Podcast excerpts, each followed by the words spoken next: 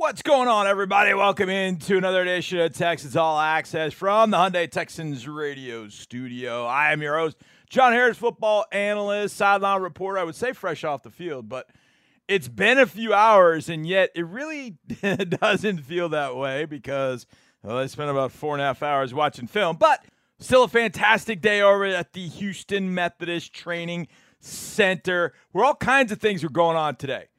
Cal McNair was was making burgers along with Sean Pendergast and Ron Show Hughley from Sports Radio 610. I mean, Sean put a tweet out a little while ago, the grill seekers. I was like, that's pretty good. That's pretty good. So there's a lot of fun to be had. I think it was the last fans practice, and I hope you got an opportunity to come out to Camp Good Vibes. It's been good vibes. It's been a really good camp from that perspective. I think it's been a good camp all around. I've seen a lot of good things in this camp that I don't know that I was expecting to see or was just curious about or thought, well, you know, I'll wait and see how I feel about that. And then you get to camp, you're like, whoa, okay. Seeing rookies, Derek Stingley made a tremendous play today in practice, almost came up with a pick six, but I see him routinely, daily shaking off the rust. I mean, you can just see it coming off just in his movements and everything he's doing he is going to make a major upgrade in that secondary alongside fellow rookie Jalen Pitre, who spoke to the media today. So there's been a lot of good things going on with this camp. So schedule wise, tomorrow it'll be a night practice. So Mark and I will have our last Texas Training Camp live show, 8 to 10. And we will have, I believe, we have the McNairs. That's, I'm just going to say that. I don't know if we'll have one or two, but we're going to have a McNair, hopefully two, on the air with us, presumably tomorrow. That's the plan as far as I know it right now. From 8 to 10, we'll have uh, them in. Then at 6 o'clock, we'll have our normal Texas All Access show. And following that, from 7 to 9, there will be practice at NRG Stadium.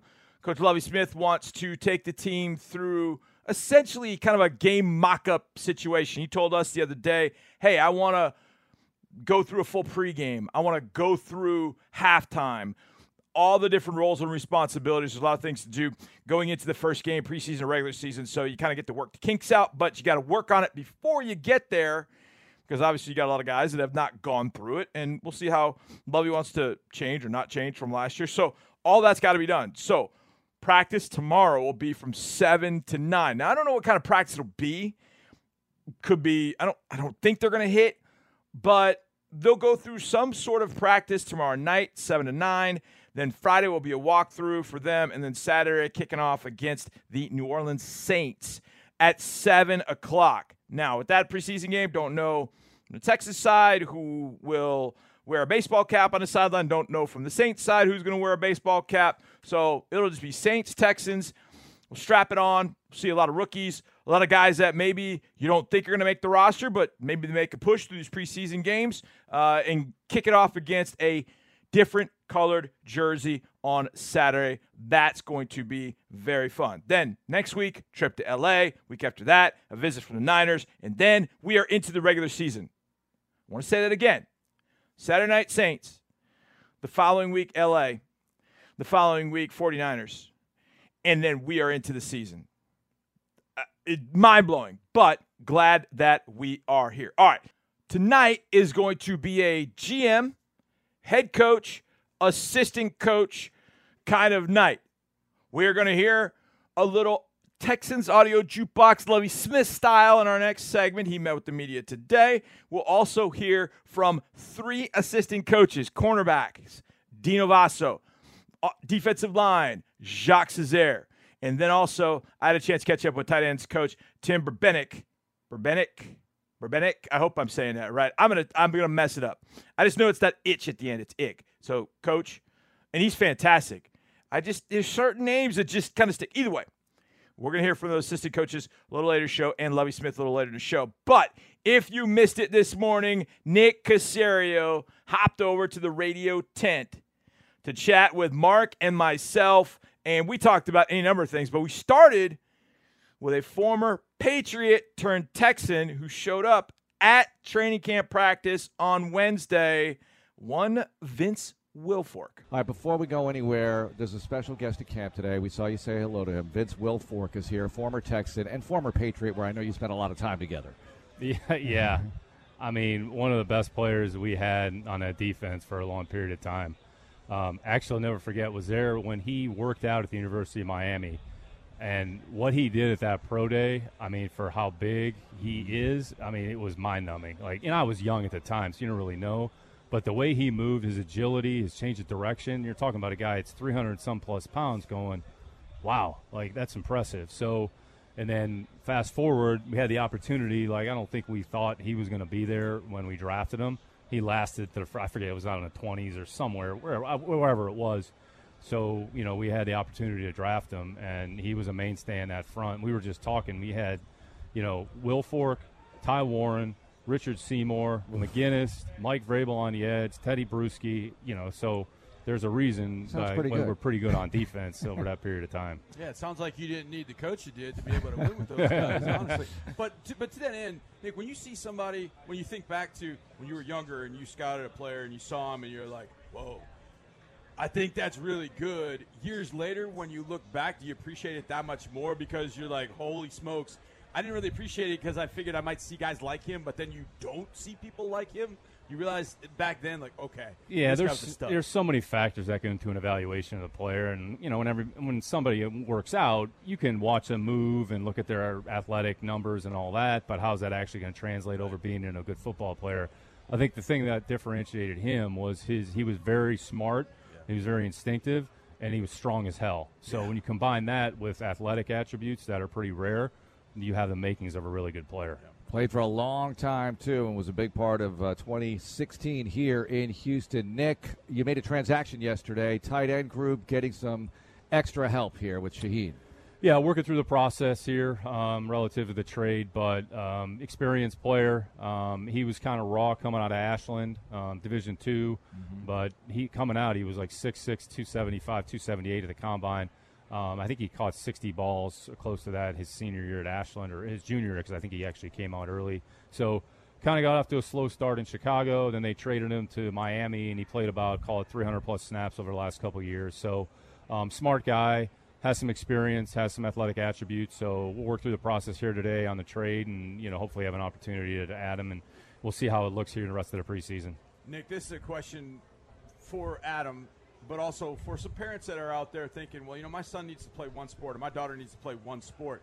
Sheen was a basketball player in college and a good one at that. How much do you see that translating over to his football ability? yeah, it's funny. Actually, nowadays everybody wants to focus on their kids playing one sport, Right. but actually, the more opportunity they have to play other sports, you can kind of see some different things. So, I would encourage all kids out there to try as many sports, play as many sports as you can mm-hmm.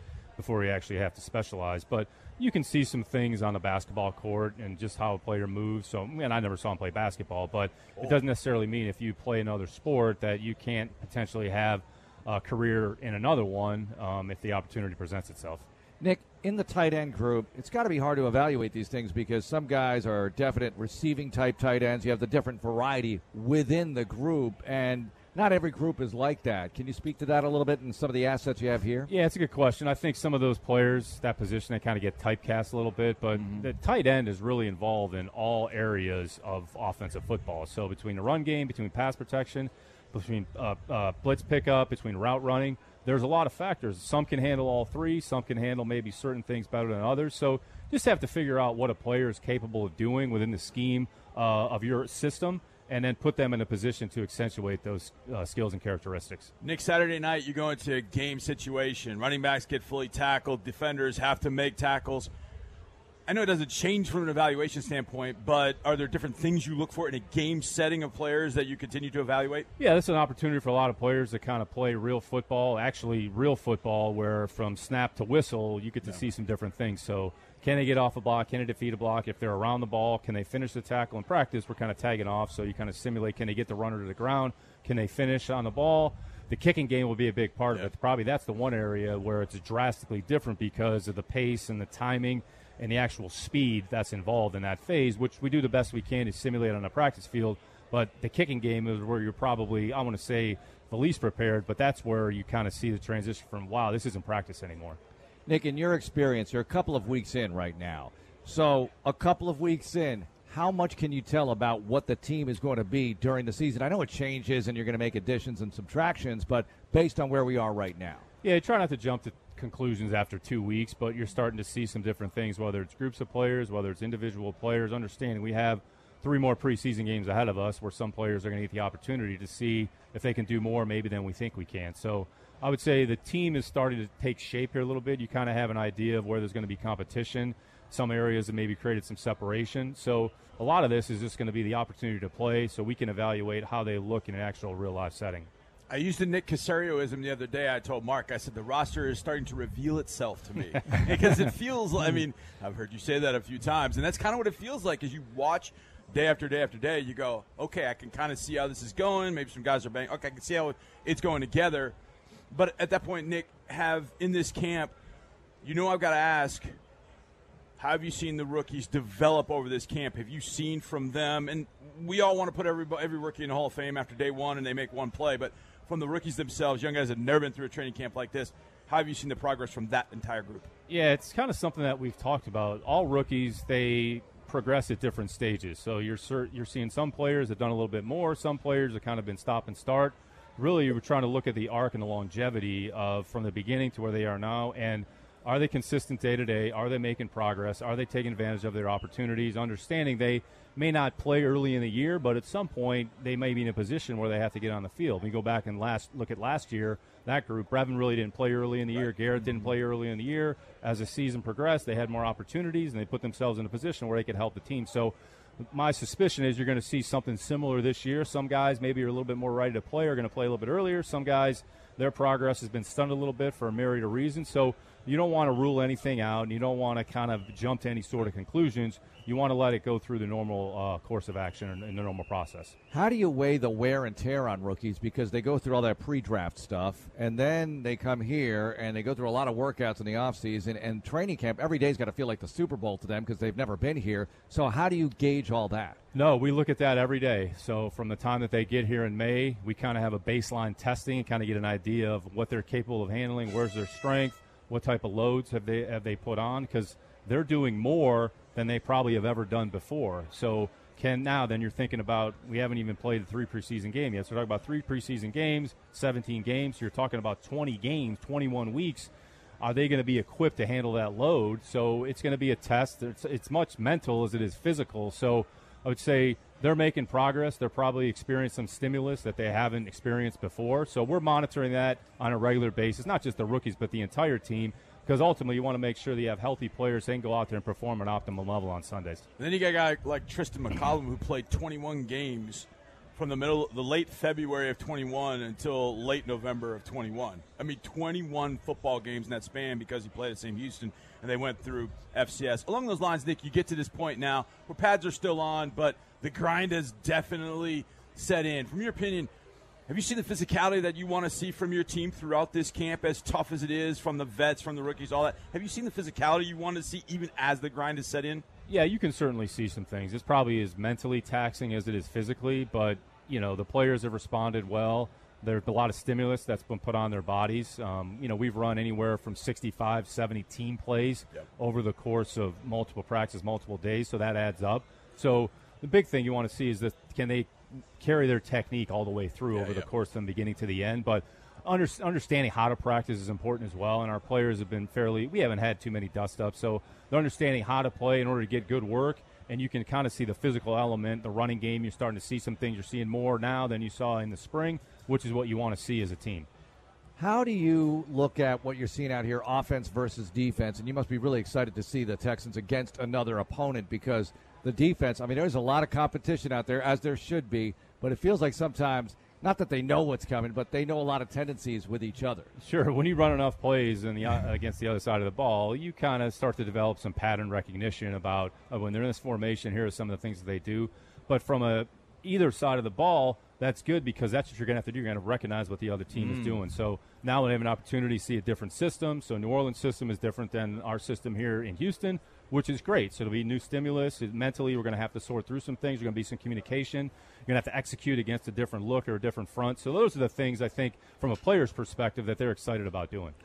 you've had plenty of preseason games in your career, and you've had teams that went won Super Bowls. Where do preseason games rank kind of in the importance of what you do in an offseason leading up to a regular season? Say they're part of the process. You know, something that you have to go through. Some players need the preseason more than others. Other players mm. don't need the preseason as right. much. So you just have to figure out what it needs of the team, what it needs of the player, and try to balance everything off so we can make the right decision when we put the team together. Is that sort of a feel thing too, Nick? With you know, from year to year, like you know what I think we really need to see the offense a little bit more because we've been stagnant in training camp. We need to see them for a little bit longer as opposed to, man, we've been going through maybe some joint practices. Offense looks sharp. Let's get them a series and get them out. It's kind of based like that. Yeah, it's really it's week to week and it's kind of year to year. You try to take inventory of where you think your team is right. and what they need, and some players maybe need more than others. So again, it's balancing a lot of different factors and ultimately trying to make the right decisions and ultimately getting towards the end so we can get prepared for week one against Indianapolis. Nick, on behalf of all the listeners, if you had time to be out and about town this time of year, Going people people would be asking you, "How's Mills doing?" so I'm going to ask you, "How's Mills doing?" Because they want to know. yeah, I'd say the, the quarterbacks have done a, a, good job overall. They've taken mm-hmm. care of the football. They've made quick decisions. Maybe they've made good decisions. Uh, their, their recognition of where to go with the ball, I think, has improved. So say Davis has done a good job in that respect. Kyle's done a really good job as well. I mean, he's come in and he's done a lot of good things, and Jeff has made progress and improved relative to where he was last season. So that's kind of a microcosm of the team. You want to see that type of growth and development in all the players. So overall, I'd say we're pleasantly uh, ple- we're pleased with the progress that group is making. Um, the game will be another opportunity to kind of see them in a different a different setting. Nick, you've had and brought in some veterans, and, and one of them sort of resonated with me yesterday because I watched the situation one on ones where Mario Addison was going against Laremy Tunsil, and so you're thinking, okay, good on good. And Mario got him. Mar- Tunsil did another rep, and as soon as he's done with that rep, he pointed out Mario. He was like, I want him. Guys that you're bringing in that got that competitive vibe, that got that leadership in them. Have you seen that throughout that vet group, Mario, Jerry, et cetera? Yeah, it makes a big difference. I think really there's a mutual respect on each side of the ball, and when you've played and competed against a lot of different players, yeah and really you're learning from the other side of the ball as well. So, okay, what happened? What did you see? What are some of the things that I can do on my side of the ball to improve? So, you're talking about players. You know, Mario's been in the league 12, 13 years. LT's yeah. been in the league a long time. So, it's always an opportunity to learn, always an opportunity to get better. And if you can sort of pick the brain of your teammate, I think there's a mutual respect there, and we're all going to benefit in, in a big picture. All right, so last night on Hard Knocks, Hutchinson had to sing what? Billie Jean? Because it yeah, was part of the rookie show. I missed that one. I don't yeah. think I viewed Hard Knocks since it's been yeah. on the air. So, well, I was going to ask you how. spent too much time in Fox. I don't even want to. I don't want to ask if you would like being on Hard Knocks, but how would you handle being on Hard Knocks? Uh, well, if we have to figure it say, out when we deal with say it. Less, say less. Say less, do more. yeah, exactly. but at, at John Carroll, did you have to do anything as a freshman, like sing a song? Oh yeah, or, no. Okay. Get up there, tell a joke, have okay. a skit. Yeah. yeah, and you know, some players, honestly, like I'm not a very funny person, so I'm not like good at telling jokes, and I can't sing. So you got to try to come up with a creative way, uh-huh. and you don't want to put the players in a tough spot. I mean, yeah, some yeah. players are a little bit more equipped to handle than others, so right. others that's not really their thing, and they don't want to be in, uh, in that uh, in that spotlight. So, but it's all part of, I would say, growing up and being part of a team and sort of graduating. I totally disagree with the funny part. Uh, yeah, I no, disagree. It's good. It's good. Uh, uh, one more. So hydration advice here, Nick. I think I'm doing okay. Yeah, you got your, your water yeah, there. I don't yeah. know if you have any electrolytes in there. Well, no, I don't. I, I need but he's to got do that. that. Stay away from the sugar. No, I no, think no, that's, that's not uh, mine. That's I think Sean's. that's uh, for the six ten okay, guys. that's so, yeah, yours. No, but but should I cut down on my caffeine intake before I come out here? Uh, or no, one cup of coffee in the morning is okay. Okay, kind of get the juices going. It's a never- performance enhancer for me. I wouldn't have expected that. I mean, I Okay. go to the Diet Mountain Dew. I can't do the coffee, but I yeah. Well, that has a lot of sugar in it. Yeah, That I might wouldn't not- recommend Diet See? Mountain Dew. There you Absolutely. go, Johnny. you heard it from him. Ah. Nick, thanks a lot for joining us. Thanks, guys. Et tu, Nick. Et tu, Mark. My Diet Mountain Dew will stay with me. It will stay with me. You can have your coffees. I want my Diet Mountain Dew. It's the only way I can get through. My goodness. They're just trying to cut me down. They're just trying to hold me back, Jerry. There you go. Nick Caserio. We had fun, and we always have fun with Nick. We do get, we talk a lot of ball, but now in our second year of being with Nick, he's comfortable with us, and that's awesome because he knows, you know, we're we're obviously in his corner at all times, and so he knows when we ask him something, we're not trying to probe or do anything that. You know, trying to get you know further information. We just want to have a great conversation with them on the air, and it always is fun. And I would disagree. I think he's funnier than people think. I I think he's got a really good sense of humor. I'll say, I'll say this: when it's ball time, though, it's all about ball. There's nothing else. I like that in my general manager. And I like that in my head coach. And Lovie Smith met with the media. Let's do a little Lovie Smith audio jukebox next, right here on Texans All Access. All Access. All Access. Welcome back to this edition of Texans All Access from the Hyundai Texans radio studio. I am your host, John Harris, football analyst, sideline reporter. I forgot this news in the first segment, and I apologize. The Texans made an unfortunate transaction today, and that was putting Darius Jet Anderson on the injured list. I saw him take a wicked lick kind of from behind in one of the drills yesterday, and I, I, my guess is that's what it was and what it's going to be. I think Aaron Wilson had tweeted something out about what the actual, I think it was a knee just a real shame that happened to Darius Anderson. But here's Lovie Smith as we start our Lovie Smith audio jukebox discussing the Darius Anderson injury. It's just, um, first, it's a tough, tough, you know, there's no other way to describe it. We feel for Darius. Uh, he's a good football player, has been through a little bit, guy that showed up every day, was doing some good things. We had a plan for him. Unfortunately, uh, injuries are part of our game. It's just pretty much a non-contact injury uh, that happened. He's in good spirits right now. He'll get surgery and come back as strong as ever. That is just so tough when in training camp you lose the opportunity without even preseason games, you know, to have an opportunity to make the roster. On top of that, you got to go through surgery and you know you're going to miss the season. But best of luck to Jet, and hopefully he'll be uh, able to get back to training camp 2023, or we can see him uh, before too long. One of the things that's popped up at practice, and I watch practice as much of it as I can live, and I get to see every practice from every angle, every play after I spend about four and a half, five hours watching after. And I tend to disagree with the whole thought of Davis Mills doesn't push the ball on the field. And I got into this a little bit on the Texas Training Camp live show this morning and Lovie Smith was actually asked about that. Davis Mills pushing the ball down the field. Here's what the head coach had to say about his quarterback, Davis Mills, indeed pushing the ball down the field. It's, that's the emphasis every day to push it down the field. Um, you know, yesterday I thought the defense did some good things. Uh, today, of course, as you mentioned, the offense did a whole lot of good things, which is good. We're a good football team. You know, from day to day, you want offense, defense to have their day, but for us to win games, we need to score a lot of points. We have weapons. We have a we have a perfect guy, signal caller for our football team to start that push down the field. I'm glad Lovie, I don't say came to the defense of Davis Mills, but I think Davis has been very, very good in his camp.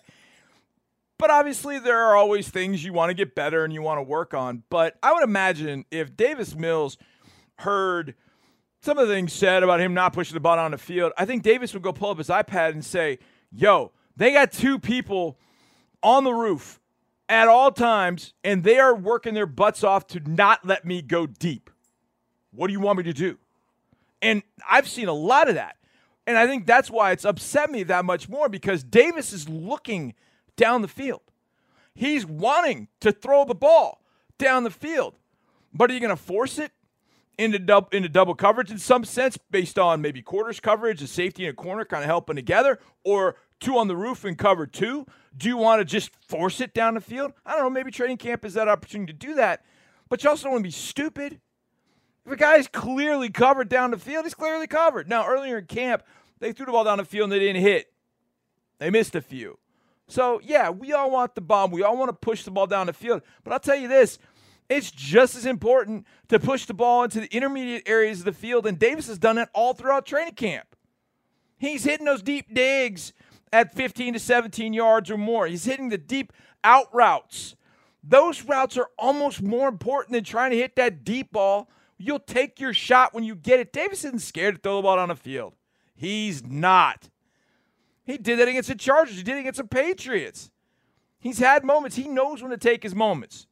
Where I want him to continue to push it are those deeper, intermediate areas of the field. And I think he's done that. Look, are there some that he probably watches watches back and go, man, I wish I'd have ripped that one there or that there? Yeah, probably maybe a couple here there, but I don't think it's an absolute epidemic of oh my god, all he's doing is checking down. No, he's he's definitely not doing that uh, at all. So that's well, that's Lovie's thought on that too. So I'm glad he's there. Lovie was asked a little further if any player has stood out this week in training camp. Now we know how coaches will typically answer. Now I've not heard this. My guess is he's going to point out that there have been some players that have done some good things, but maybe not anyone specifically. Well, let's hear what Lovie had to say. I mean, it'd be hard to say stood out. I mean, we have some. We, you've seen the rotation that we have, and we're getting a lot of guys reps right now. But as far as stand out, I mean, the guys are showing up right now. And again, guys, uh, I can't really point. Uh, you know, it's about guys showing up. You know, coming to practice. Everybody's getting better. We can talk a little bit more about how we really play after we play somebody else. That is a great point. When you play somebody else, you can then talk about where your progress is. I will go ahead and jump right in front of that bullet train for you, coach. Derek Stingley was very, very good today. He has he stood out the last couple days in particular. Nico Collins has been good throughout camp. And oh, by the way, he's not pushing off all the time. Ugh. Anyways, um, man, there are a lot of just sore spots. Sorry about that. Uh, Nico's been very, very good. Uh, Laremy Tunsil has, uh, I thought, been fantastic. Also, Mario Addison as well as an edge rusher. Rasheem Green had a day today. Boy, he I said this in my uh, Harris Hits, which you can get at HoustonTexans.com. And they're lengthy, they're beefy, but they give you a great look into what's going on at practice. Uh, Rasheem Green was on one today. Man, he was on one today. He was all over the place. So those are just a few guys uh, that have stood out. I love what Brevin Jordan's been able to do at the tight end position. And Pharaoh Brown, he's talked about it a few times. 20 less pounds. He has been able to do some great, great things uh, in the passing game for sure. Now, preseason games coming up. Lovie was asked, "How are you going to manage those reps, Coach?" First preseason game is pretty much the same across. We're gonna, some guys aren't going to play. Some guys, yes. None of our guys will play the entire game. Not the first one. We have a snap count, whatever you want to say, play count on what we would like to do with the game.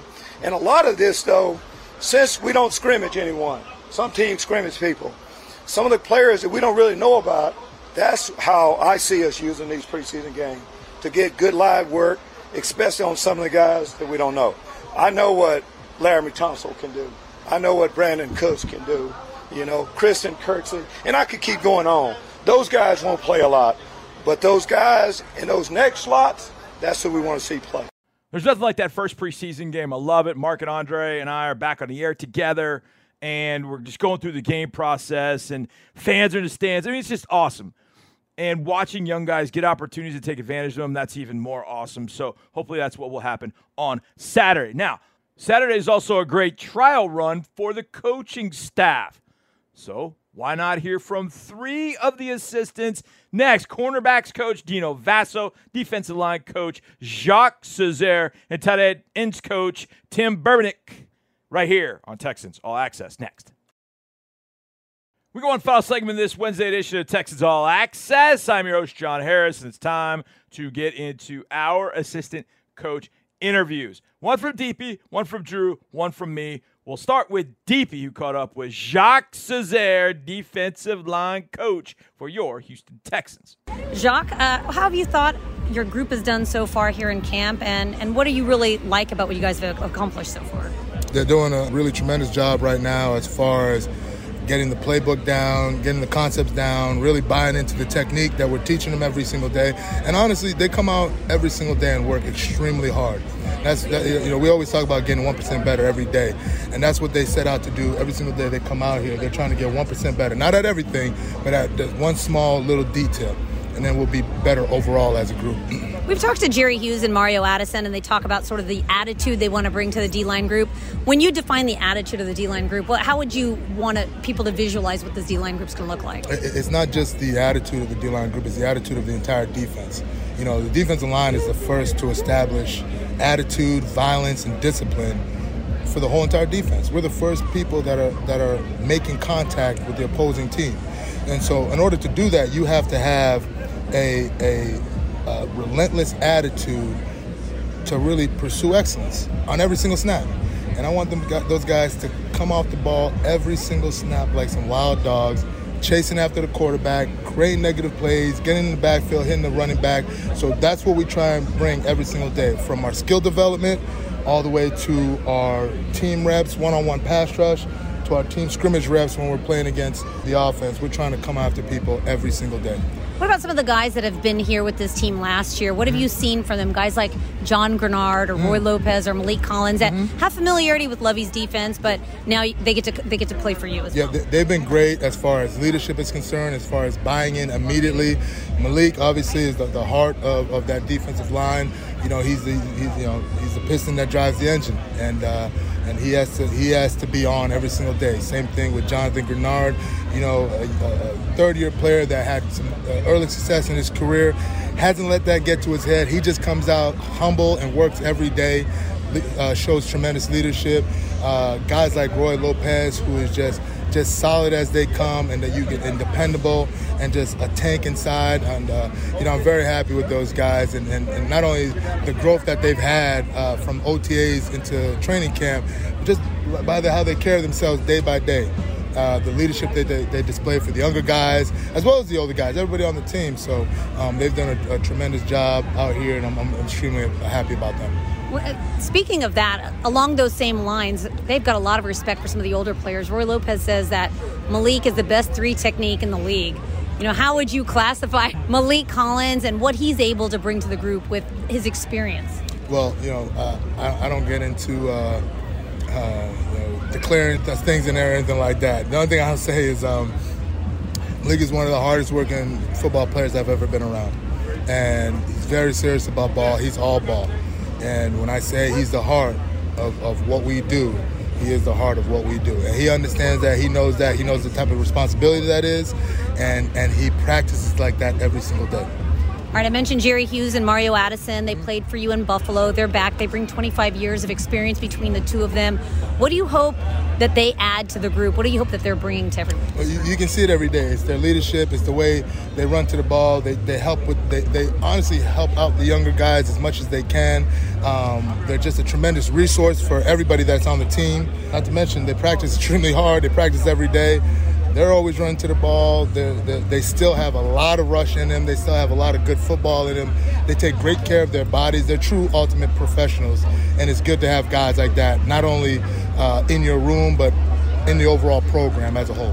What about going against guys like Laremy Tunsil every day in practice? How does that make your group better? I know the O linemen have talked about it, and your guys have talked about it as well. But that competition level, how does that yeah. make them better? And, and, I tell them that every day. I say, hey, look, you guys are going against one of the best left tackles in the NFL.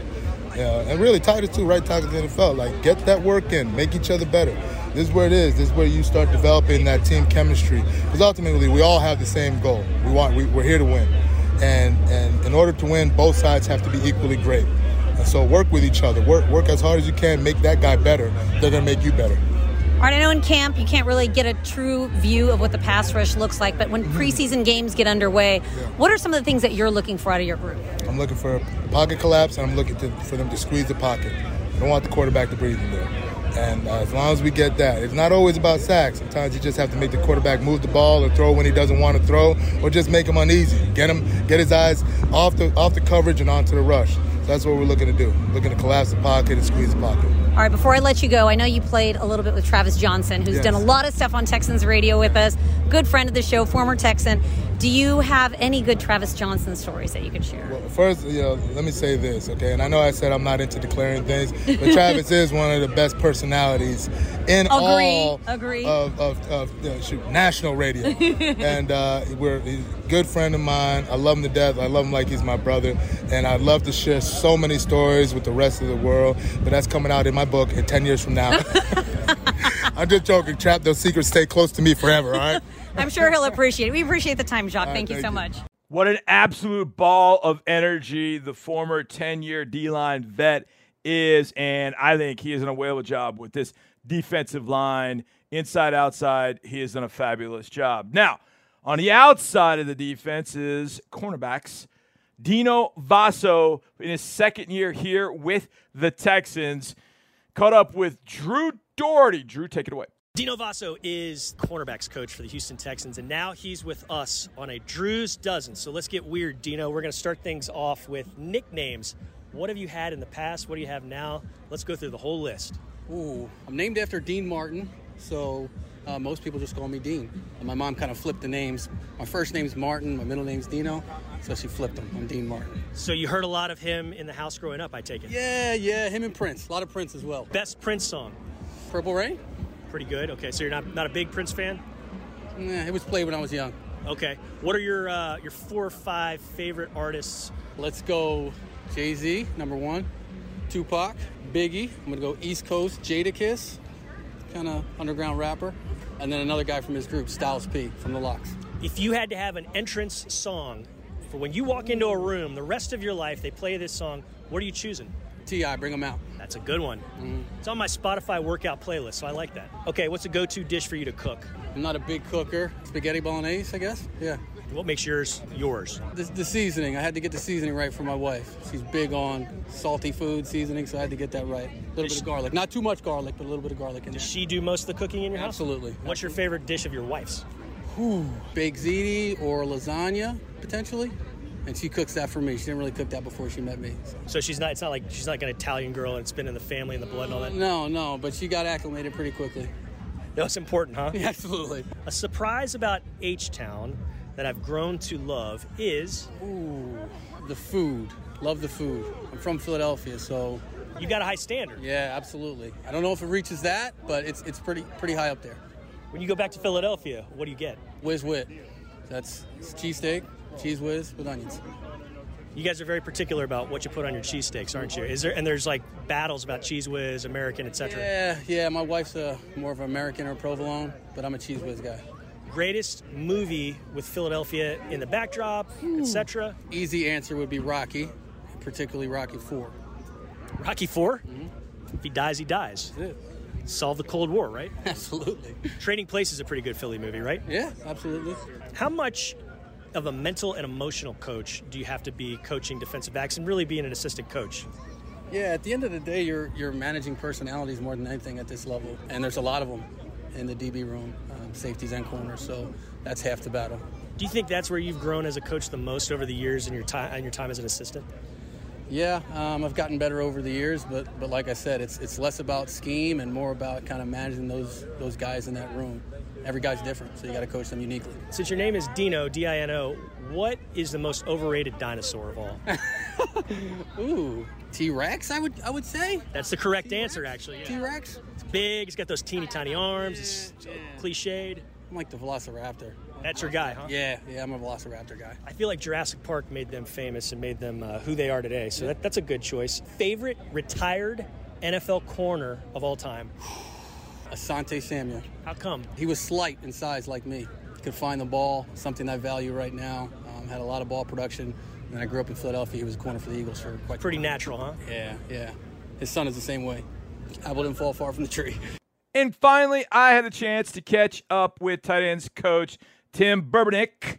And we, well, we got this started off on the wrong foot. And you'll hear why right now. Okay, we're to start off this interview with a fight a little bit. And I asked you where you're from. You said Long Island. I said, okay, Yankees? You're like, no, Mets. I was like, oh, okay, good. And then you all of a sudden dropped the biggest piece of trash talk you could have, and you're like, in 86, we got you guys. Well, I mean, what's that all about? Well, that's the only championship I've won as a New York sports fan since I've been alive. So I was in kindergarten, and uh, I think believe Mike Scott was the ace pitcher for Yes, the. Astros, and uh, I was I was little, but I do remember all the things. Then obviously got it to the Red Sox in '86, and that was my lone championship as a New York sports fan so far. So, as a Mets sports fan, what do you think of the documentary that they did on that? I watched it like two or three times, and they beat the Astros. What do you think of it? Oh, you're start, talking about the documentary, the 30 Yeah, 30? yeah. Yeah, I just think it was cool seeing all those guys that I grew up, you know, as a little kid, Strawberry and, and Gooden and, Yeah. and all those kind of guys. It was it was cool just seeing that, you know, as an adult now, looking back Yeah, on what was yeah. going on and seeing how the, the Mets did there, yeah. Coach, training camp. I know you've got a really interesting position at tight ends because you can have all kinds of different guys play at tight end. But overall, how's training camp gone for you in the position? It's been great. The guys have really come out and worked. They've embraced what we kind of told them. They're all, you know, really working hard. They're all working in multiple positions, and it's really been a good group. They've really enjoyed each other. I've enjoyed being around them, and, and we've made football and training camp fun, and it's been easy to come out here every day. And that's hard to do. Training camp being fun, that's one of the hardest things to do. How can you try and make it fun for that group? Well, when you really like football, Yeah. And I actually love football, training camp is fun. So you know we do that, and you know we kind of you know. It's, you know, we, we'll joke around at times Yeah. too, but it, it, they enjoy learning. They enjoy football. So for them, it's been easy to be fun because they want more information, and and that's part of it has been so easy because they're just they're like sponges. They want more and more each day. So that's part that's been really fun trying to help them out. Pharaoh Brown is the guy that came here in 2020. I know your first year seeing these guys, but Pharaoh talked the other day about he's 20 pounds lighter than he was. How has that made him, at least through camp, a better player in your eyes, coach? Well, yeah, Pharaoh's just put the work in. You know, he, he's focused. He, he's really, you know, ultra detail. That part's been really making him better. You know what I'm saying? He's just, he's really taken to his technique. He's really taken to the coaching, and he's just playing faster in general. I think in all facets, mentally, physically, everything's made Pharaoh, you know, play a little faster. When you look at the tight end position, as I said earlier, you can have all different kinds. You can have guys that are receivers disguised in tight end bodies. You can have guys that are inline guys. How do you kind of manage all of that and the expectations for each different tight end you have? Yeah, we're trying to teach them all the same. Really, we're not trying to say, hey, this guy's a blocking guy, this guy's a pass guy. We're really trying to teach them all to keep, you know, all the same way, and that's what training camp's for. To get the guy that's the pass guy to be a better blocker, and the guy that's a blocker maybe be a better pass guy. And we've really been trying to work on that through, from a group from a whole to be a really balanced uh, position group. For you as a coach, I don't know how much of this offense is familiar to you or not. It could be new to you. Houston's new to you, but kind of handling all the new for you as you are in Houston. How's that gone for you th- thus far? As a coach, you kind of get used to it. You know what I'm saying? Between me and, and my family, you know, unfortunately, we're kind of we're good at this. You know, uh, it's not, I don't know so much we're good, but we have experience at it. Anything you've done a couple of times, uh, you get used to it. So you know, we have a routine of how we uh, get a, you know adjacent to a new area. We get the kids on the sports teams. That helps them. Uh, they're starting school tomorrow, and we've always they've actually started a month of school in uh, Houston before, so it's not totally new. So unfortunately, um, moving around as a coach, you kind of you get you get the moving routine down pretty fast. So are they Mets fans or can they be indoctrinated Astros fans? They're they're all in on the Mets fans. We uh, we took them. We went to see Minute Maid Park when they played the Astros. Astros actually got us this year in, Yeah. the, in the two game set, but we're excited. You know, we uh, Mets are in first place. Just kind of beat the Braves this weekend in the series, so we're kind of looking forward to the playoffs and hopefully uh, the Astros make the World Series and the Mets World Series, and we can uh, go right here in our local backyard. A little revenge would be needed a few 30 years after the fact. Coach, I appreciate your time. Thank you very much. No problem. Appreciate it. That was fun to catch up with Tim, and uh, even though he tried to do a little bullying on me about 1986, the Mets and all, but 2022's a different story, Coach. Look out for the Astros in the World Series, and maybe not against your Mets. How about that? All right, it's been a great show. Appreciate all of you that were part of it. Nick Caserio, Marc Vandermeer, Lovie Smith, Tim Berbenich, Jacques Cesaire, Dino Vasso, Drew Dougherty, Deepi Sidhu, and all of you. Thank you so much for listening. We will see you bright and early tomorrow on Texas Training Camp Live, our last one of the season from 8 to 10 right here on Sports Radio 610. See you then, everybody. And as always, go Texans. Texans. Texans.